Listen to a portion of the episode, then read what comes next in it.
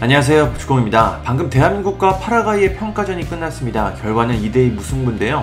한국은 알미론에게 멀티골을 허용하며 0대2로 끌려갔습니다. 이후 손흥민, 정우영 선수의 골이 터지며 경기는 무승부로 끝났습니다. 질 경기를 무승부로 마쳤다는 건 상당히 고무적이지만 그래도 이번 결과는 참 뭔가 찝찝합니다. 일단 손흥민 선수는 이번 경기에서도 프리킥으로 득점을 터뜨렸습니다. 지난 칠레전에서도 꿀맛을 봤는데 이번 경기에서 프리킥은 더 날카로웠습니다. 손흥민 선수에게 새로운 무기가 생긴 걸까요? 이렇게 위험 지역에서 프리킥 능력이 좋아졌는데 토트넘에서는 또 어떤 모습을 보여줄지 참 궁금합니다. 그래도 해리케인이 있어서 키커로 나서기는 좀 쉽지 않아 보이긴 합니다. 또 이번 경기에서는 중앙 미드필더 정우영 선수의 가치를 다시 한번 알 수 있었습니다. 정우영 선수는 이번 경기를 앞두고 왼쪽 발목과 정강이 근육 부상으로 대표팀에서 소집 해제됐습니다.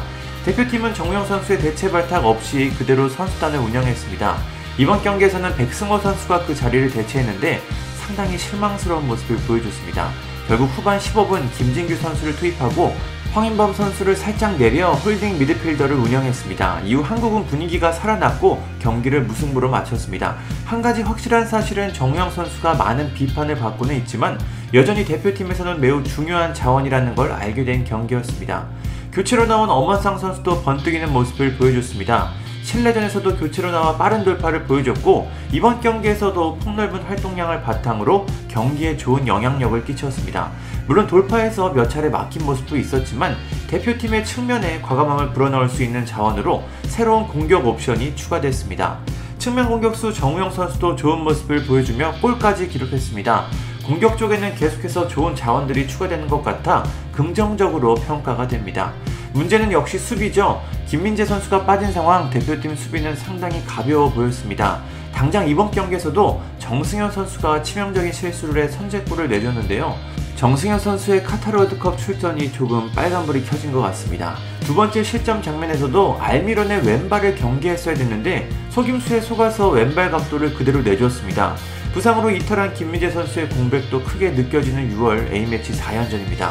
측면 수비수도 여전히 문제점을 노출했는데 마땅히 대체 자원이 없다는 게 더 문제입니다. 아무튼 벤투어는 공격보다 수비 보완이 시급한 상황입니다. 파라과이는 최근 A매치에서 일본에 1대4 완패를 당한 팀입니다. 저도 이때 이 스코어를 보고 우리 대표팀이 칠레전처럼 승리하지 않을까 생각했는데 완전히 오판이었습니다. 일본은 파라과이를 상대로 슈팅을 28개나 퍼부었고 유효 슈팅 10개, 4골을 만들었습니다. 점유율은 한국과 일본 모두 60%로 비슷하게 가져갔지만 결과는 완전히 달랐습니다. 한국은 슈팅 11개, 유효 슈팅 2개였습니다. 브라질전은 워낙 전력 차이가 심하게 나는 경기라 조금 즐기는 느낌이 강했고 칠레전부터는 우리 대표팀이 본격적으로 월드컵 모의고사에 나서고 있습니다. 이번 파라과이전 같은 경기에서 승리를 거뒀어야 했는데 무승부를 거둬 상당히 아쉬웠습니다. 이제 한국은 오는 14일 이집트를 상대합니다. 모하메드 살라가 올지 안 올지 아직 불확실한데요. A매치 4연전 마지막 일정에서 한국이 어떤 결과를 얻을지 참 궁금합니다. 감사합니다. 구독과 좋아요는 저에게 큰 힘이 됩니다. 감사합니다.